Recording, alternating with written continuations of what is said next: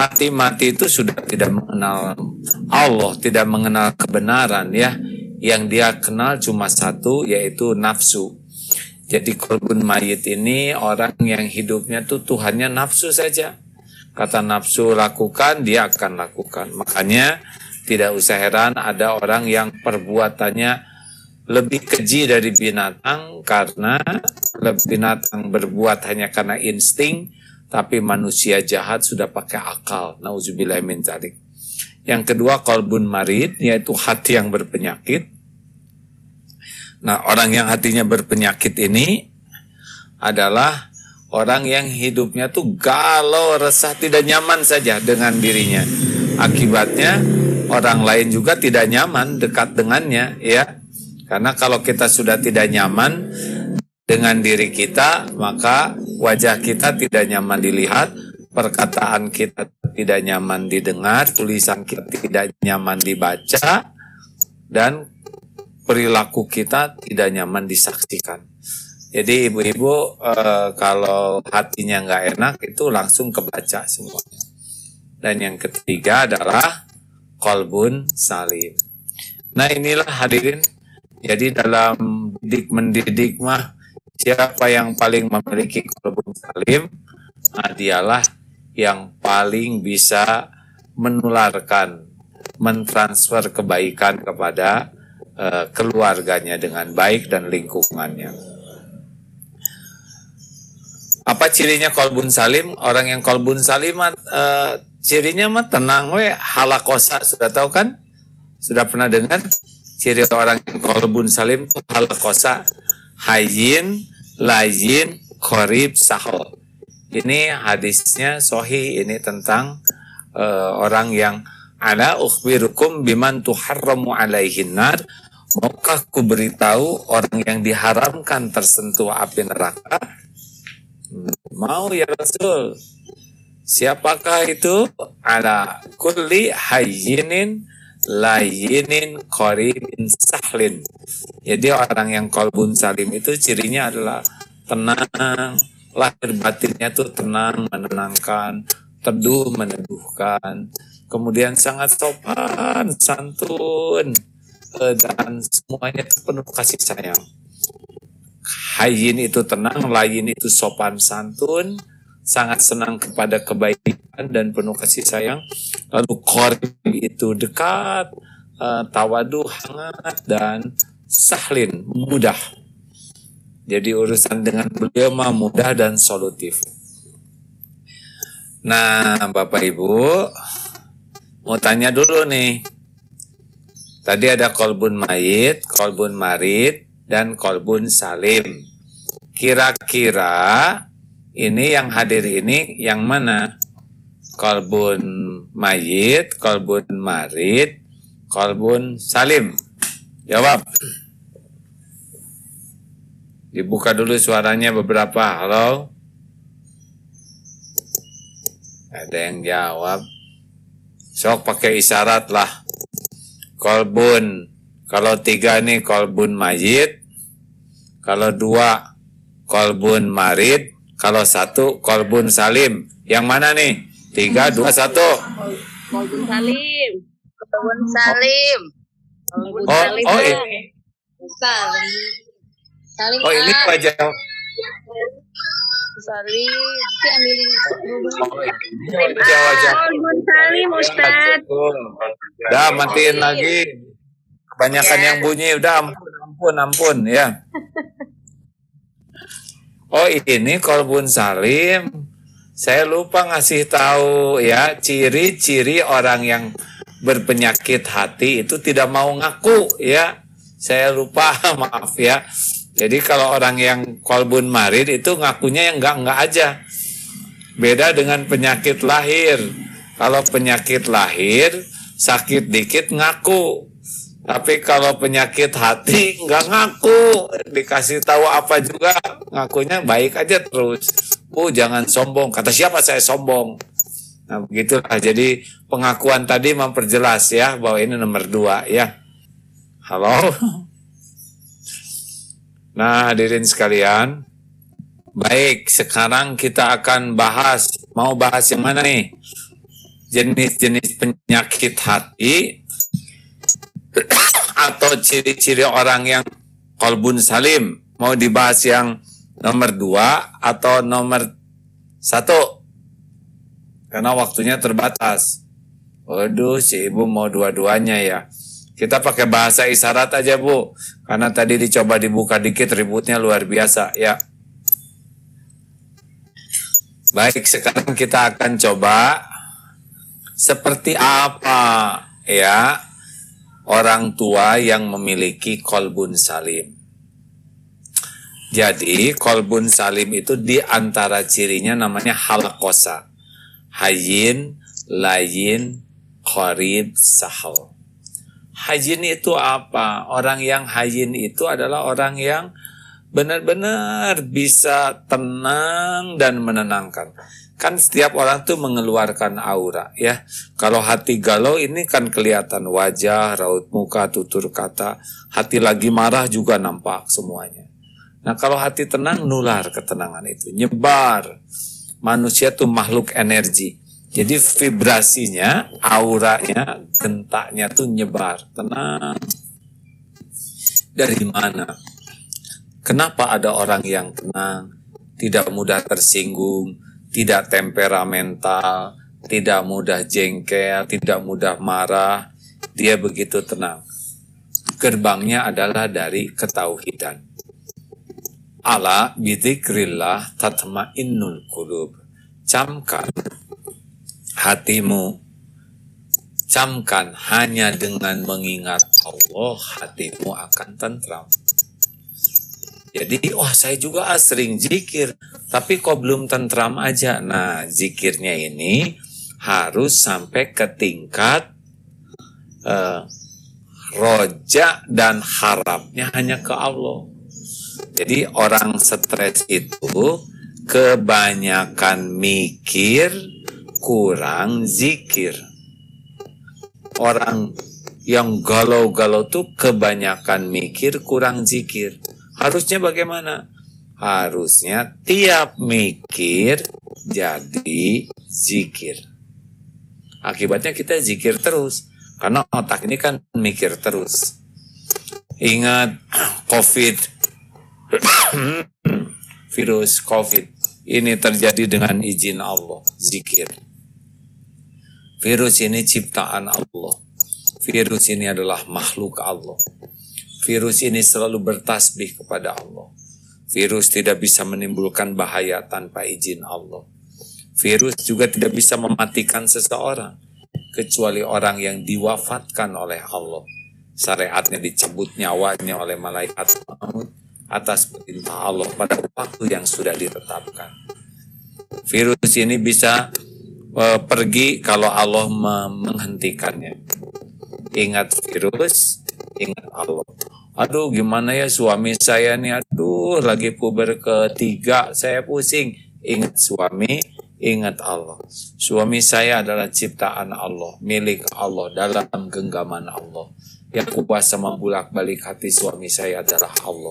Saya harus sungguh-sungguh dekat dengan Allah. Saya harus melakukan apa pun hanya karena Allah. Bukan agar suami tidak berpaling ke lain hati tapi saya lakukan benar-benar supaya Allah melihat saya sebagai istri yang baik. Semoga hadiahnya Allah menjadikan suami saya suami yang baik. Ingat anak-anak, ingat anak, ingat Allah. Ini anak adalah ciptaan Allah. Ini anak adalah milik Allah. Ini anak setiap saat dalam genggaman Allah. Saya tidak bisa membulak balik hati anak. Tapi Allah mudah sekali membulak balik hati anak. Saya harus jadi orang yang layak oleh Allah dititipi anak soleh. Saya harus jadi contoh yang baik karena Allah menyukai keteladanan. Saya harus benar-benar ibadahnya bagus karena Allah senang kepada orang tua yang ibadahnya bagus. Saya harus memperbaiki akhlak saya karena Allah suka kepada anak orang orang tua berakhlak baik. Mudah-mudahan kalau Allah saksikan saya memperbaiki diri, Allah titipkan anak yang soleh soleha sebagai hadiah. Gitu hadirin. Kalau ingat anak nggak ingat Allah pasti jengkel, marah. ngebanguninnya marah, HP aja, HP aja, padahal itu juga megang HP. Ya, orang-orang yang tidak tenang tidak bisa mendidik dengan baik. Makanya ingat apa pun, ingat Allah. Akibat ingat ke Allah, kemudian jadi patuh kepada perintah Allah.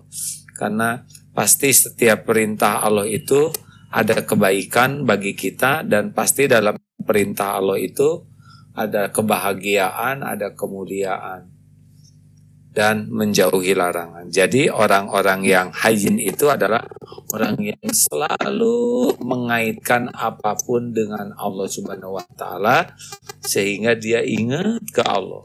Kayak kalau ingat Allah tuh lampu terang, kalau lupa ke Allah tuh lampu mati. Nah, terang itu bikin tenang, lampu gelap itu bikin galau. Kenapa ada yang galau-galau? Pasti banyak mikir kurang zikir. Begitu hadirin. Jadi orang yang banyak ingat Allah mah tenang we. Wah bu, itu si ibu itu ngehina terus ke kita ya nggak apa-apa tuh. Ya dia ngejelek-jelekin ibu ya nggak apa-apa. Tuhan kita kan Allah bukan dia. Yang walaupun sampai jeding menghina kita, tetap saja yang ngatur takdir ma Allah. Nikmat Allah yang ngebagiin, musibah terjadi dengan izin Allah. Udah nggak apa-apa, Kenapa sih jadi pemaaf aja sama orang yang jelek-jelekin? Ya karena Allah nyuruh kita jadi pemaaf ya, jadi maafin aja. Kalau Allah udah nyuruh pasti baik. Ibu kenapa ibu sabar benar pada suami ibu teh judes, marah-marah, nyalah-nyalahin aja. Ya kan Tuhan saya Allah bukan suami. Takdirnya emang jodoh. Ya saya berbaik diri saja supaya Allah senang dengan banyaknya suami suka mereaksi terus akibatnya saya lebih hati-hati dari berbuat salah kemudian saya pun jadi banyak berlindung ke Allah dan saya pun jadi banyak ngedoa ke Allah saya sih nggak bisa ngebulak balik hati suami saya Allah satu-satunya yang kuasa biarlah saya jadikan sikap kurang baik suami saya ini menjadi jalan perbaikan diri saya di hadapan Allah supaya suaminya itu ya sayang ke ibu, ah itu mah Allah yang ngebulak balik hati. Kalau saya berbuat baik bukan supaya suami saya sayang ke saya, supaya Allah sayang ke saya. Ha. Begitulah orang-orang yang hayin mah tenang aja, mantap. Dua, lain. Lain itu datangnya dari mana? Dari sopan, santun, uh, ramah, um, datangnya dari rahmat. Uh, surat Ali Imran 1 eh 159 A'udzubillahi minasyaitonir rajim wa bima rahmati minallah lintalahu walau kunta faddan ghalidul qalbi lan faddu min hawli fa'fu anhum wastaghfir lahum wa syawirhum fil amr fa idza azamta fatawakkal 'ala Allah innallaha yuhibbul mutawakkilin hanya dengan rahmat Allah engkau bersikap lemah lembut. Sekiranya engkau bersikap kasar dan berhati keras lan faddu min haulik, pastilah mereka menjauh dari sisimu. Nah, maka maafkanlah mereka, fafu anhum, wastagfir lahum, dan mohonkan ampunan bagi mereka, wasyawirhum fil am dan bermusyawarahlah dengan mereka dalam urusan itu Faiza azamta fatawakkal Allah. Sekiranya engkau sudah bulat tekad, pasrahkan ke Allah. Sesungguhnya Allah mencintai orang tawakal. Nah ibu bapak ini kita akan lihat tayangan singa ya.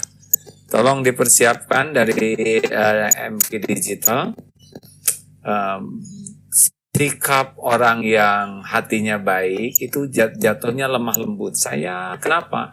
Karena dia punya sifat rahmat kasih sayang itulah yang sebetulnya membuat orang tembus hatinya, syariatnya ya. Jangankan manusia, binatang juga, bahkan binatang buas, itu tembus perasaannya dengan sifat rahmat. Jadi orang yang baik hatinya yang kolbun salim itu di antaranya melimpah sekali kasih sayangnya. Tadi keikhlasannya, yang pertama hayin tuh karena ikhlas tuh dengan zikrullah. Yang kedua, ke, lain kepada makhluk dengan kasih sayang. Bisa ditayangkan ini kawan-kawan? Halo? Langsung ya, silakan. Dibalik ya, dibalik deh supaya ini rekamannya nanti bagus. Silakan. Nah, kita simak ini Bu ya. Lihat singa. Waduh, Masya Allah. Lihatlah. Nah, Masya Allah.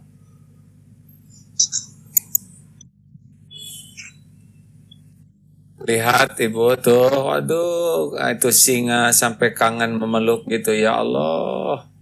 Lihat dia datang ibu-ibu ini memeluk. Oh, bagaimana maaf putus-putus ya. Kalau tidak putus-putus ini bagus sekali tayangan ini, sangat mengharukan. Ya terima kasih ya. Uh, maaf agak putus-putus, saya mohon maaf sekali lagi ya. Nah, bagaimana singa bisa memeluk ini? Apa karena kecantikan si ibu ini? Apa karena halo? Apa karena gelarnya? Oh bukan, si ibu ini enam tahun yang lalu pernah nolong singa ini. Di waktu singanya kecil, belai dipeluk, dimandiin, diselimuti, dikasih susu dengan penuh kasih sayang. Dan singa tidak melupakannya Walaupun sudah lama berpisah, tapi singa tidak melupakan. Binatang buas, nah, binatang buas, wah itu enas naseha, enas naseha ada, mohon maaf ini kebuka ininya ya, jadi suara piringnya masuk ya. Ya, tolong kita bantu supaya oh, terima kasih Reni. Ah, maaf nih, yang suaranya kebuka-kebuka ya. Bisa dibantu kawan-kawan?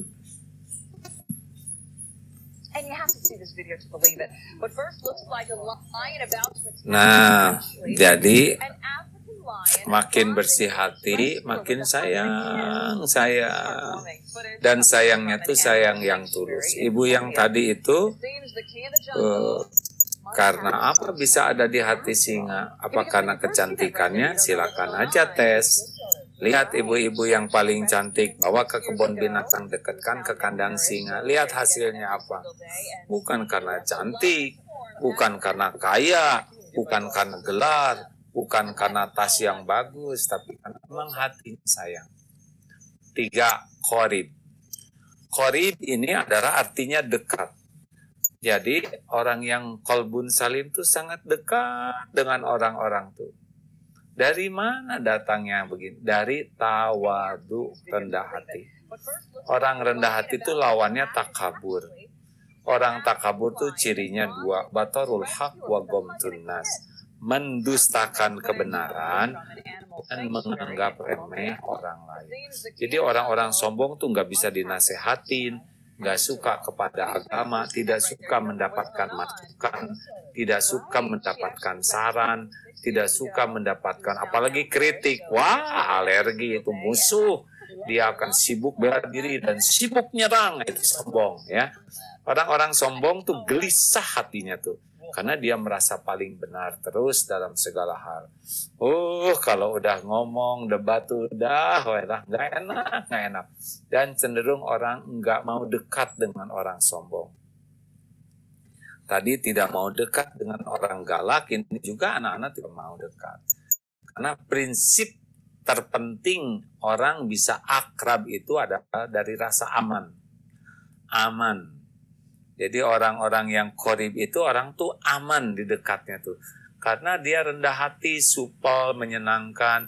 Dan orang yang rendah hati itu dia akan bahagia karena dia tidak membutuhkan penghormatan orang, tidak memerlukan pengakuan orang, tidak mengekspos dirinya, dia tidak merasa paling penting, tidak merasa paling pintar, tidak merasa paling paling berjasa, tidak merasa paling uh, ya paling lebih dari yang lain. Tawadu, dia tidak melihat orang lain lebih rendah jadi ke pembantu sopan, ke supir sopan, ke security sopan, ke tukang sayur sopan, ke anak-anak juga sopan. Mana yang harus lebih sopan? Orang tua ke anak, anak ke orang tua. Orang tua ke anak. Bagaimana anak tahu sopan kalau orang tuanya tidak sopan? Anak kan belajar sopan dari orang tua dan dari gurunya. Jadi salah besar kalau kita menuntut anak sopan tapi kitanya nggak sopan. Kita harus lebih sopan ke anak. Rasulullah tuh paling tinggi jabatannya dan paling sopan, paling mulia akhlaknya. Sehingga yang lain belajar kesopanan dari beliau. Nah, koribin itu dekat ya. Karena uh, tidak menghina, tidak merendahkan, jadi enak ngobrol tuh. Orang yang rendah hati itu orang yang uh, tenang. Orang rendah hati itu akan disukai, dicintai bahkan. Orang yang rendah hati itu akan banyak uh, kawannya. Orang rendah hati itu akan dikangeni, dirindukan kehadirannya. Orang yang rendah hati itu cepat sekali bertambah ilmunya, wawasannya, pengalaman karena dia senang belajar. Orang dan cepat sekali memperbaiki dirinya. Uh, orang yang rendah hati itu akan tinggi derajatnya. Begitulah koribin. Yang keempat adalah sahlin, mudah. Jadi orang tua yang bersih hatinya itu urusannya tuh nggak ribet.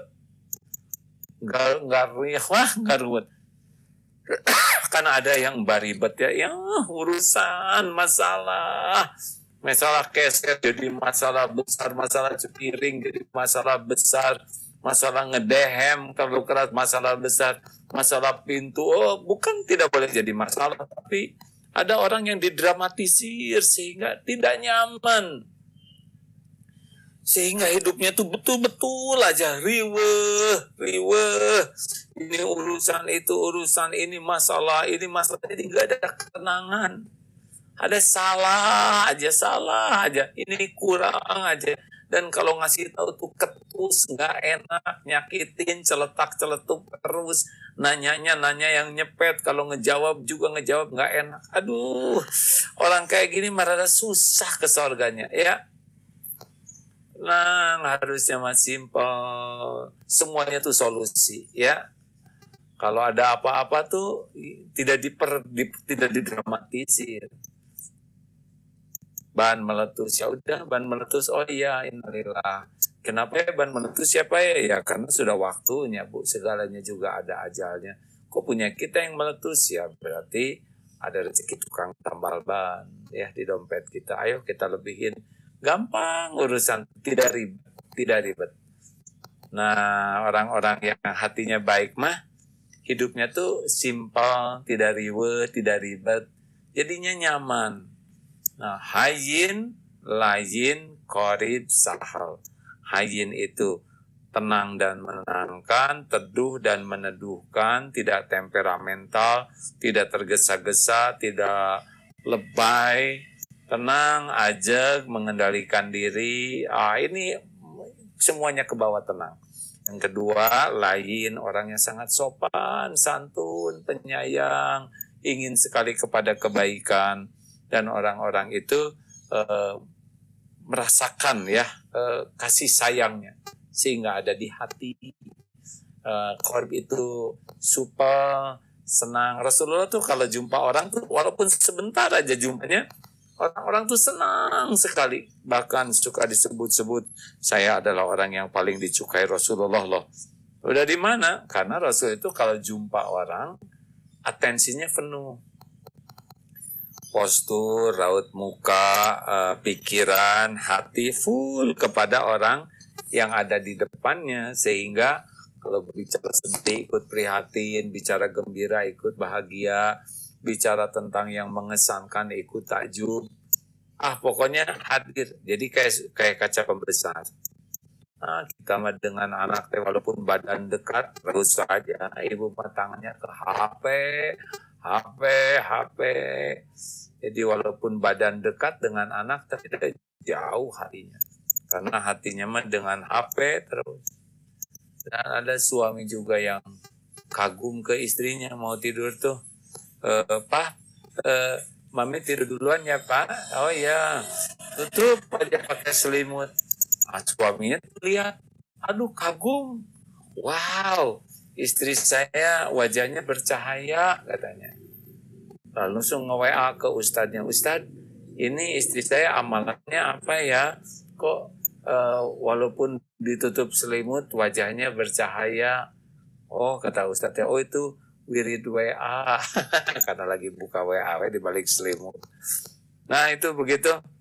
Dan yang terakhir sahlin, ah mudah ya, jangan dibikin ribet. Oh, rugi dong kalau urusan ribet terus kita nggak bisa menikmati rumah, nggak bisa menikmati kamar, nggak bisa menikmati makan, nggak bisa menikmati perjalanan. Sing lapang hati itu ya, maafkan, mudahkan, berikan solusi terbaik. Teng 30 menit. Silakan operator pembawa acara. Jazakallah khairan uh, AA wejangan yang disampaikan. Masya Allah sungguh luar biasa walaupun 30 menit tapi memberikan kesan bagi saya pribadi luar biasa dan semoga untuk ayah bunda yang hadir kesempatan kali siang memberikan kesan yang mendalam dan bisa menjadi ilmu yang dipraktik. Insya Allah di dalam kita mencegah, membimbing, mendidik anak-anak kita semuanya. Uh, sebelumnya mohon maaf Pak, di, ada beberapa pertanyaan yang insya Allah nanti akan disampaikan. Semoga waktu 30 menit ke depan cukup untuk menjawab pertanyaan yang disampaikan. Uh, yang pertama, dari Bapak Miftahul Hidayat. Ya. Sepertinya ini A, karena berkaitan dengan belajar. Bagaimana kiat-kiatnya dalam mengajar anak-anak di masa belajar dari rumah agar bisa sabar, anak-anak bisa mendapat ilmu yang bermanfaat, ilmu tersampaikan dengan baik, dan anak-anak tidak meninggalkan uh, media dan asik dengan game atau mainan.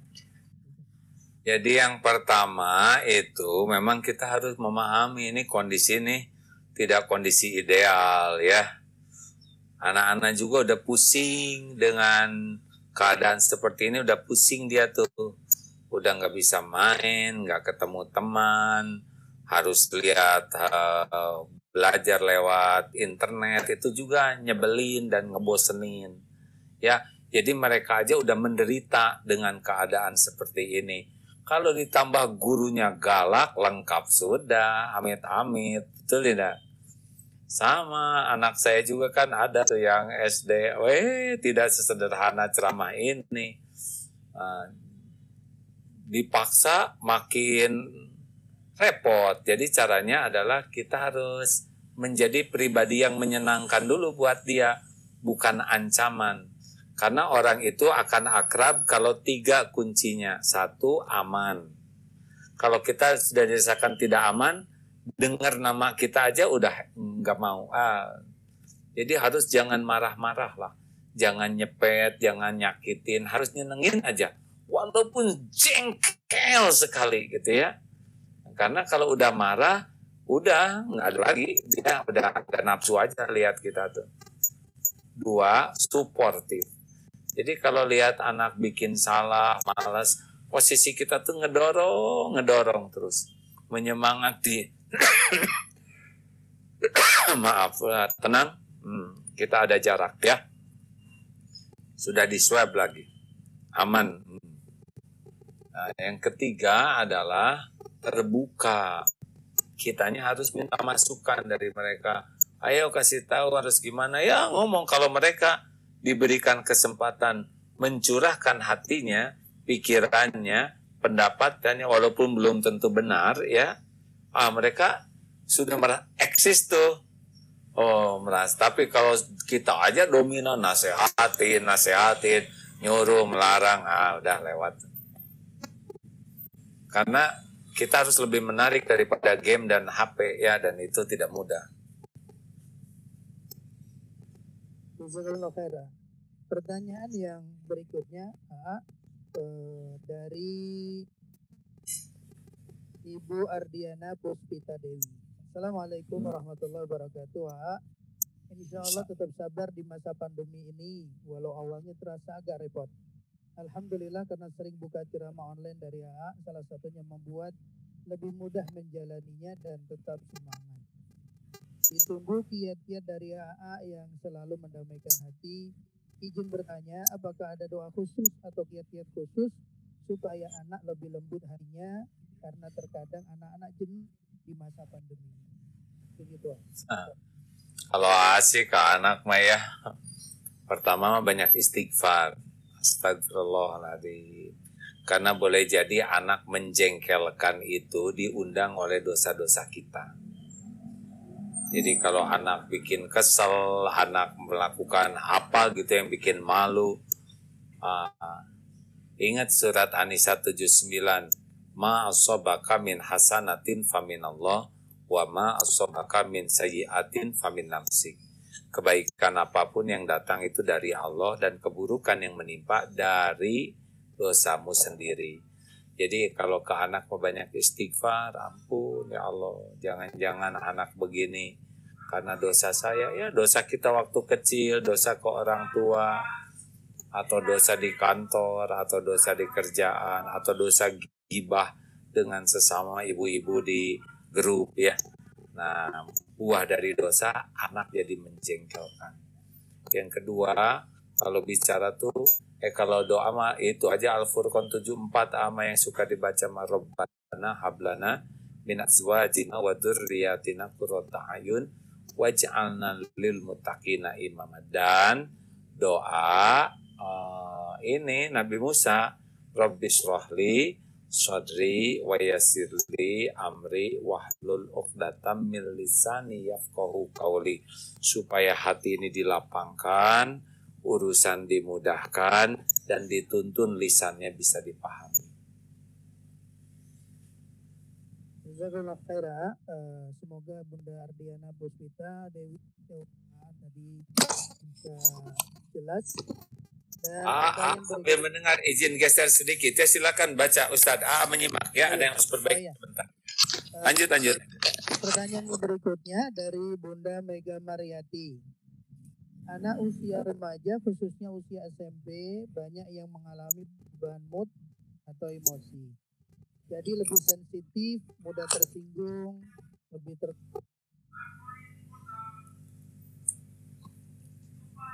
dan AA, arahan dari AA bagaimana dalam menghadapinya. Syuk. Ya, bentar, ya. Remaja ya. Halo? Halo, halo, halo. Iya. Oke, Saya ulang ah, aja ya pertanyaannya ya. Ya. Ya, Mana dari nih kok ada gambarnya? Dari Bunda Mega Apriyati ya. Iya. Karena usia remaja, khususnya usia SMP, banyak yang mengalami perubahan emosi. Tertutup. Bagaimana cara.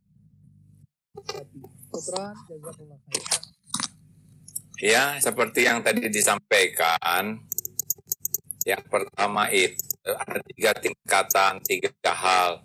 Yang pertama, kita harus eh, menyadari kita jadi ancaman tidak buat anak remaja itu. Biasanya kita nyuruh terus, melarang terus dikit-dikit, ayo, ayo, udah sholat, sholat, sholat. Nah itu harus dirubah strateginya. Udah baca Quran belum? Tiap ketemu nyuruh sholat, tiap ketemu nyuruh baca Quran. Ayo dong kamu harus rajin di rumah ini tuh kayak si kakak. Jadi ketemu kita tuh udah nggak nyaman aja karena kita jadi ancaman. Udah ganti strategi. Duduk bareng, nggak usah nyuruh sholat ya. Duduk bareng. Aduh, ibu mau sholat, mau nemenin nak? Sambil dipegang, tangannya dibelai.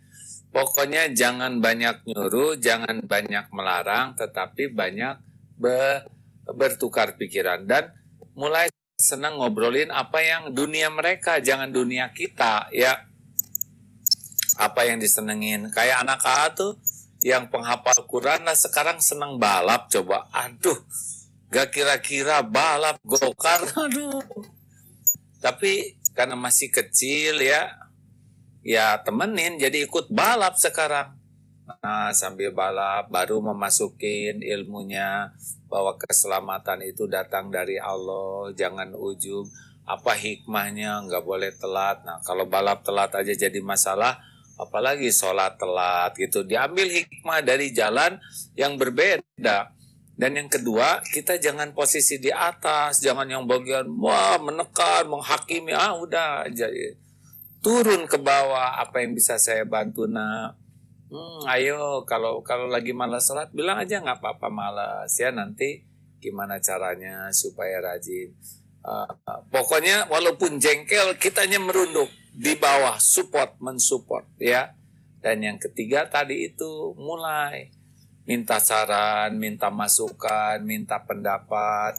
Jadi jangan kita yang dominan. Jadi mereka tuh merasa hadir, mereka tuh merasa ada dan merasa uh, diakui uh, pendapatnya, pikirannya, idenya. Uh, kalau udah begitu biasanya dekat. Dan cirinya dekat itu adalah anak mau curhat. Kalau nggak mau curhat, ciri-ciri nggak aman. Udah berhenti marah-marah lah. Susah dekat dengan anak dengan marah-marah susah. Ayatnya udah jelas. Ya. Pertanyaan berikutnya uh, dari Bunda Safa. Assalamualaikum warahmatullahi wabarakatuh. Nah izin bertanya apakah ada kiat-kiat khusus untuk melembutkan hati anak di masa pandemi ini? Karena terkadang anak jenuh dengan rutinitas yang 90% ada di rumah saja. Insya Allah untuk sabar, Alhamdulillah selama BDR ini saya belum pernah marah-marah ke anak-anak saya terkait BDR. Ya memang harus kreatif. Jadi masa pandemi ini adalah masa yang paling uh, kesempatan paling besar untuk kita sebagai orang tua mengevaluasi diri kemampuan kita mendidik anak yang selama ini kita sudah merasa dengan memasrahkan ke sekolah ya dan merasa aman. Nah sekarang kita jadi tahu nih kualitas kita tuh seperti apa. Harus belajar juga. Aduh benar-benar belajar sekarang ya. Tidak semudah ceramah ternyata ngurus anak sendiri tuh ya.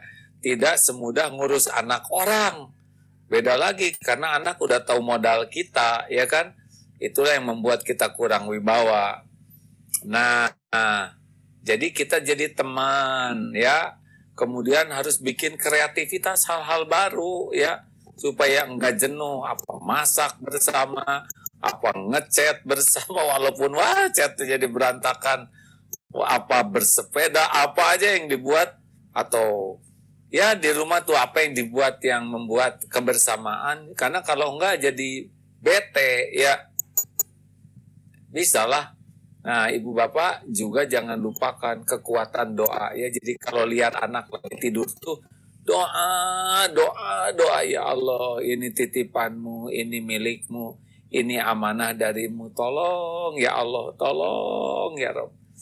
Nah, gitu hadirin. Jadi jangan sampai lupa ke Allah yang kuasa membulak balik hati ya.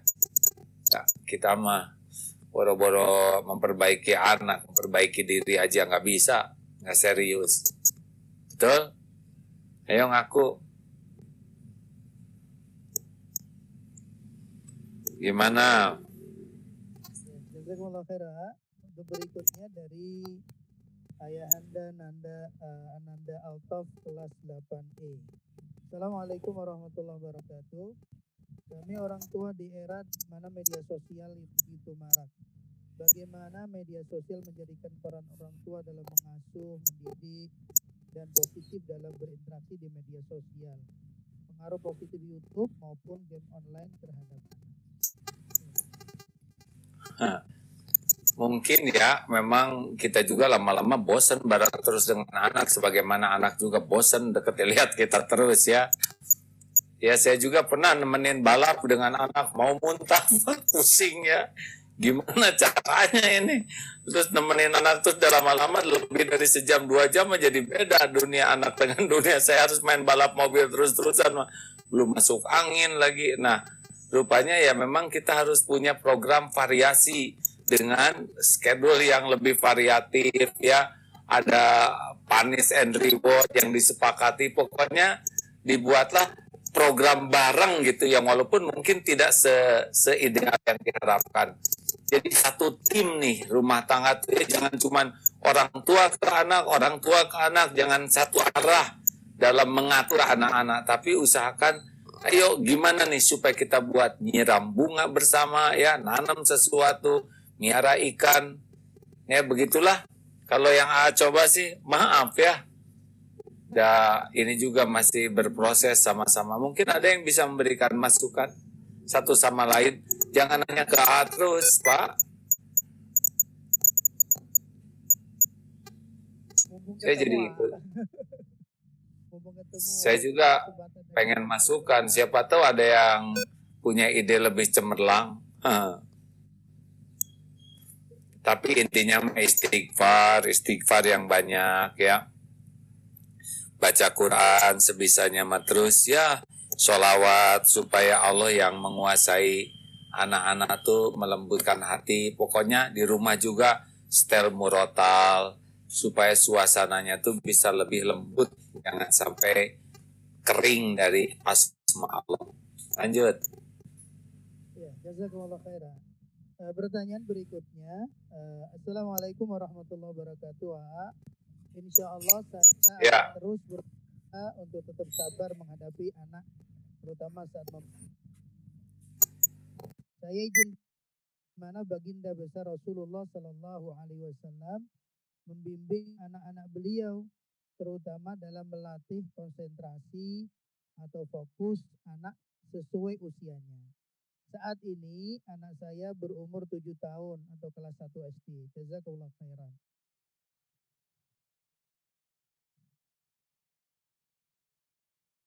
Wah, ini pertanyaannya berat-berat dirapikan ya. Pertanyaannya ini berat-berat. Jadi memang kalau kita lihat ya, sehebat apa pun teori yang harus kita usahakan mendidik anak itu dengan hati yang bersih dan penuh kasih sayang. Itu bahasa yang betul-betul disukai Allah, bahasa keikhlasan dan bahasa kasih sayang yang bisa membuat walaupun kata-kata sedikit, fasilitas sedikit itu dengan izin Allah bisa masuk. Jadi seperti ujub merasa orang tua yang ibu tuh hamil, udah capek melahirkan kalian mempertaruhkan nyawa, menyusui. Ibu yang capek nak, nah itu tuh udah bahasa ujub ya. Bahasa yang nggak dimengerti oleh anak-anak. Kata anak-anak mungkin dalam hatinya, itu siapa suruh bu, pakai hamil.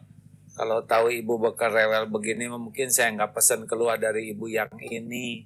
Eh, emangnya ada lagi ibu yang lain? Jadi makin ribu ya. Makanya eh, kalau yang AA pahami sekali ya kunci pendidikan yang paling utama itu adalah betul-betul ikhlas. Jadi kita menyayangi anak itu, mengurus anak itu bukan supaya anak berterima kasih, bukan nunggu anak menghormati, tapi kita melakukan ini lillahi ta'ala benar-benar. Benar anak dididik berterima kasih, anak dididik balas budi, tetapi orang yang ikhlas itu seperti jantung berdetak tiap saat, berdegup tiap waktu, tidak pernah sibuk menonjolkan diri. Seperti matahari lakukan yang terbaik dengan tulus ya Allah. Saya lakukan semua ini semata-mata supaya engkau ridho, supaya engkau nerima. Nah, karena karena seperti alamat niat itu ya, kalau salah niat itu salah alamat. Kalau kita ngedidik anak agar anak berbakti ke orang tua, ngedidik anak agar anak tahu terima kasih, ngedidik anak agar anak bisa balas budi, itu udah kurang bagus. Kenapa kita mendidik anak? Karena anak ini amanah dari Allah, dititipkan. Saya memberikan keteladanan apa? Saya memberikan contoh apa ke anak-anak? Nah itu terus dipikirkan. Allah lihat nih, saya ngasih tahu, ngasih contoh apa ke anak-anak? Jangan-jangan ngasih contoh hedonisme, sering beli ini, beli itu, dan nggak kepake. Kita ngasih contoh pelit, kita ngasih contoh sholat tepat tidak tepat waktu kita ngasih contoh gibah seneng ngomongin orang lain kita ngasih contoh hmm, marah-marah sama pembantu, itu kan merusak anak-anak. Nah ini lebih penting daripada sekedar tahu teori ya kan? Membersihkan diri dari keburukan-keburukan diri dengan istighfar dan memperbaiki diri. Serta kalau melakukan sesuatu testing sayang dan belum tentu lama ketemu anak-anak tuh ya. Kalau kita meninggal udah nggak ketemu, kalau anak meninggal duluan juga nggak ketemu, mumpung ada, sing pakai hati itu beda ya. Akan umur sekarang udah 59 ini ya. Bilang ke keluarga, ini bapak udah 59 nih. Kalau 63 meninggal seperti Rasul, berarti kita ketemu cuma tinggal 4 tahun lagi ya. Bapak nggak mau menyia-nyiakan semua ini ingin yang terbaik ya kasih tahu kesalahan apa yang harus diperbaiki dan kalau enam kalau empat tahun lagi kalau tinggal 60 kita tinggal ketemu tinggal setahun lagi nih nak. Ya ingin yang terbaik. Kemarin juga ngajak berenang tuh. Kita belum tentu lama lagi nih gini-ginian ayo ah kita nikmati kebersamaan dengan baik. Itu yang dicoba ya selain Eh, memperbanyak doa, memperbanyak tobat. Halo? Halo. Ya. Pertanyaan berikutnya dari Ummu Ataya. Assalamualaikum warahmatullahi wabarakatuh. Uh, di zaman uh, seperti ini, bagaimana sikap dan batasan-batasan orang tua dalam mendampingi anak-anak dalam keseharian? Jazakumullah khairan. ini muter-muter itu lagi itu lagi. Jawabannya yang tadi aja lah. Batasannya ya jangan batasannya ya kita harus tahu batasan-batasan tergantung anaknya usia berapa ya. Ada yang kita bisa barengi terus, ada yang dia menjadi tidak nyaman kalau kita terlalu masuk ke privasinya ya. Tapi kalau pakai hati gitu ya, kita akan bisa merasakan tuh radar mana saya harus bicara, mana saya nggak bicara, mana saya harus nanya, mana yang harus tidak nanya. Pokoknya yang paling penting sekali adalah jauhi kekerasan, sifat keras, emosional, kemarahan, karena ini betul-betul menjauhkan lanpadum hauli dan sing ikhlas kita lakukan ini bukan untuk dikagumi anak, bukan untuk dipuji anak, bukan untuk agar anak tuh uh, membuat kita tuh seperti sosok yang penting. Jangan kita lakukan semua karena Allah menitipkan anak ini kepada kita. Jadi ini anak harus kita yakini anak ini adalah titipan Allah, amanah Allah agar kita memberi contoh yang baik, agar kita bisa memberikan uh, pendidikan yang baik supaya Allah suka kepada kita hadiahnya anak dibulak-balik oleh Allah. Jadi bukan kita yang bisa mengubah anak, tapi Allah yang mengubah anak. Kalau anak belum sesuai harapan, tobat, tobat, tobat. Pasti ada dosa kita di sana. Mungkin nyakitin tukang sayur, mungkin nyakitin tukang uh, apa, uh, tukang sampah, mungkin kita dosa-dosa kita. Jadi akibatnya sikap kurang baik anak ini membuat kita tobat, membuat kita memperbaiki diri, membuat kita minta pertolongan Allah. Akhirnya kita jadi bagus. Nah hadiahnya mudah-mudahan anak dibuat jadi soleh. Pertanyaan terakhir lah sebelum nanti ditutup dengan doa. Ya. Dari Abu Hanifah. Assalamualaikum warahmatullahi wabarakatuh. Saya sering diskusi dengan anak yang usia milenial. Ada satu diskusi dengan anak remaja saya terkait sejarah Torik bin Ziyad antara perahu yang dibakar atau tidak dibakar. Mungkin ada penjelasan dan hikmah yang bisa diambil. Terima kasih. Assalamualaikum warahmatullahi wabarakatuh. Wah, saya harus baca lagi sejarahnya nih. Udah bingung jawabnya takut salah ah. Ampun. Maaf nggak bisa jawab. Udah aja bapak aja yang jawab ya. Ya saya emang kalau dita saya ditanya apa pun nggak takut karena kalau nggak tahu jawabannya saya saya mendengar tetapi eh, tidak dalam kapasitas mengambil hikmah karena belum lengkap ya, ilmunya ya Jazakallah khaira.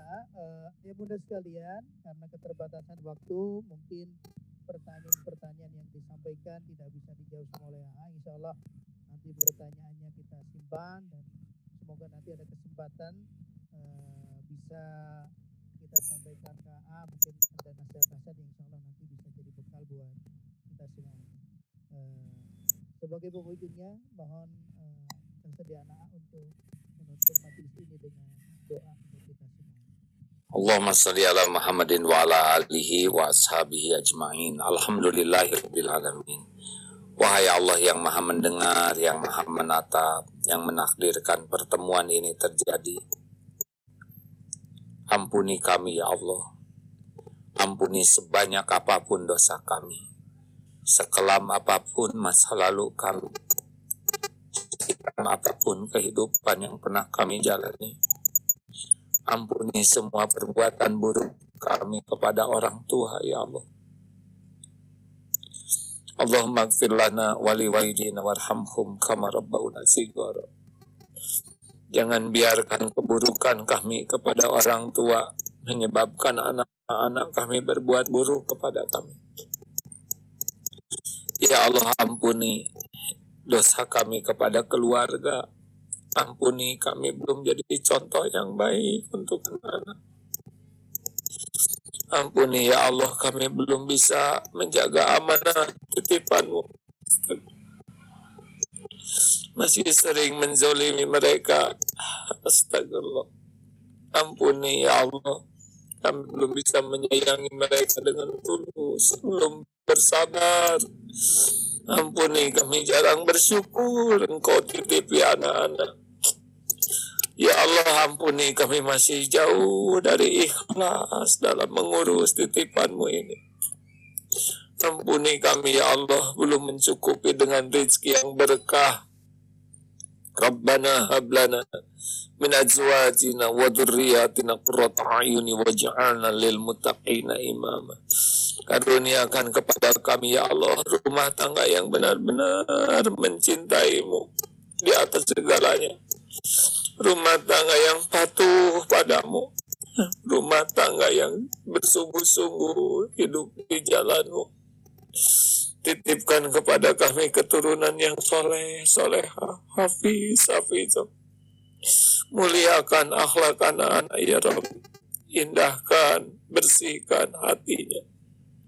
Sehatkan lahir batinnya, jernihkan dan cerdaskan akal pikirannya, pilihkan teman-teman terbaik yang bisa menjaganya, lindungi keturunan kami dari perbuatan durhaka, dari perbuatan haram, dari kejahatan makhlukmu ya Allah, dari tipu daya, dari penyakit lahir, penyakit batin. Lindungi ya Allah keturunan kami dari apa pun yang mengundang murkamu.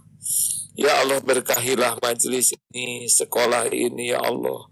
Berkahilah sisa umur kami, lindungi kami dari wabah, dari fitnah, dari balawal musibah. Andai ajal memisahkan kami ya Allah Kumpulkan keluarga kami di surgamu Kumpulkan kami semua di surgamu Rabbana atina fid dunya hasanah Wa fil akhirati hasanah Tawakina adzabannar Amin ya rabbal alamin Alhamdulillah, terima kasih ibu-ibu, bapak-bapak, maaf ya.